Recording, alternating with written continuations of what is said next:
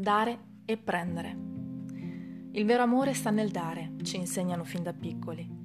Il senso è, tu intanto dai, quando è il momento di prendere, poi si vedrà. Infatti, specialmente nei paesi di tradizione cattolica, viene insegnato che Cristo si incarnò per espiare i peccati del mondo e morire per tutti. Non è indicato come un grande maestro d'amore, compassione, riconciliazione a cui ispirarsi, bensì come esempio da seguire alla lettera. Così, se tu dai e ti aspetti di ricevere, vieni accusato di non saper dare bene o di farlo con un interesse. Sei un cattivo bambino che da grande diverrà un pessimo adulto. In parte è vero, in amore è detestabile stare lì con il metro a misurare. Il problema è, l'amore è nel dare, non solo per me, ma anche e soprattutto per la persona a cui do. Se io do e non posso prendere, vuol dire che io non so o non voglio prendere, non mi sento in diritto di farlo, o l'altro non sa, non può o non vuole dare. Ciò costituisce un disordine nella relazione. Siamo di fatto un genitore e un figlio. Molti genitori, inconsapevolmente, trasmettono questo disordine, appreso a loro volta dai propri genitori, ai figli. Se danno loro, per primi cadono nell'equivoco di poter prendere a propria volta, iniziando così a dipendere dai figli e a trattarli come fornitori di energia. Questo creerà uno squilibrio ineluttabile nelle future relazioni dei figli e anche nel campo del loro lavoro. Osservare le storie d'amore, le relazioni di ogni tipo e qualsiasi forma di rapporto in cui vi sia uno scambio di amore e di energia ha permesso a studiosi come Bert Hellinger di comprendere che la coscienza, intesa non nel senso classico, ma come campo superiore intelligente, interconnesso e transpersonale, ha delle leggi che esistono e agiscono costantemente, non di rado contro la nostra volontà.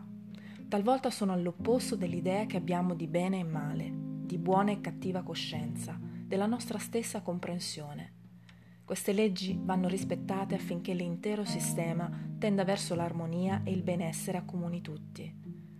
Più ci opponiamo a esse e più l'armonia viene pregiudicata, maggiore sarà la sofferenza a cui esporremo noi stessi, le persone che amiamo e quanti verranno dopo di noi. Poiché, come è facile osservare, sono in genere i piccoli a scontare le responsabilità e gli irrisolti dei grandi. Una delle leggi fondamentali dello spirito è quella che regola il dare-prendere. Senza dubbio l'amore è nel dare, ma se ciò è vero, altrettanto deve esserlo per la persona a cui diamo.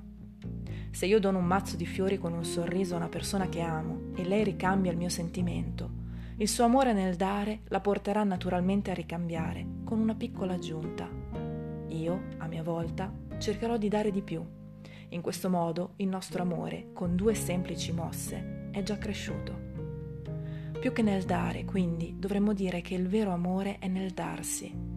E con grande sorpresa ci accorgiamo che la colpa è necessaria alla crescita, poiché l'aver ricevuto genera una pressione, un sentirsi in debito che s'allevia solo dando a propria volta. Perciò, quando c'è un disordine nel dare e prendere, la relazione è da subito minata alle fondamenta.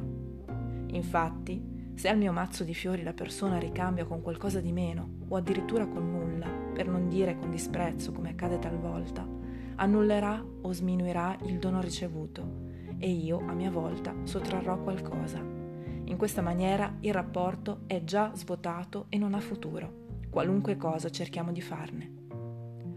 Si tratta di dinamiche difficili da riconoscere quando si è protagonisti all'interno della relazione soprattutto con il trascorrere del tempo e il peso dei modelli familiari, quasi sempre contraddistinti da violazioni. Inoltre, per riconoscere un disordine relazionale è necessario un punto di vista esterno, perché alcuni confini sono molto labili.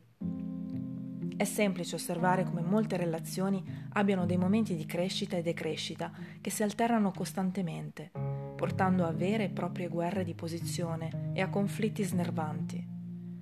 Sono ricorrenti le storie in cui uno dà, l'altro prende e non restituisce nulla indietro.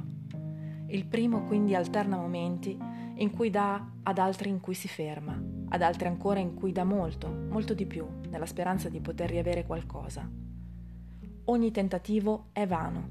Di solito chi inizia a prendere e a non dare finisce in una spirale dalla quale esce difficilmente, perché l'amore che riceve lo stabilizza, lo impigrisce, lo cura, lo rende dipendente e per effetto paradossale più piccolo, pur costruendo in lui una falsa sicurezza. Fino a che non scapperà, sottraendosi alla relazione, sopraffatto dall'inadeguatezza a dare, oppresso da un senso di colpa divenuto insopportabile. È infatti più facile abbandonare una relazione in cui si sente inadeguati a dare che cambiare.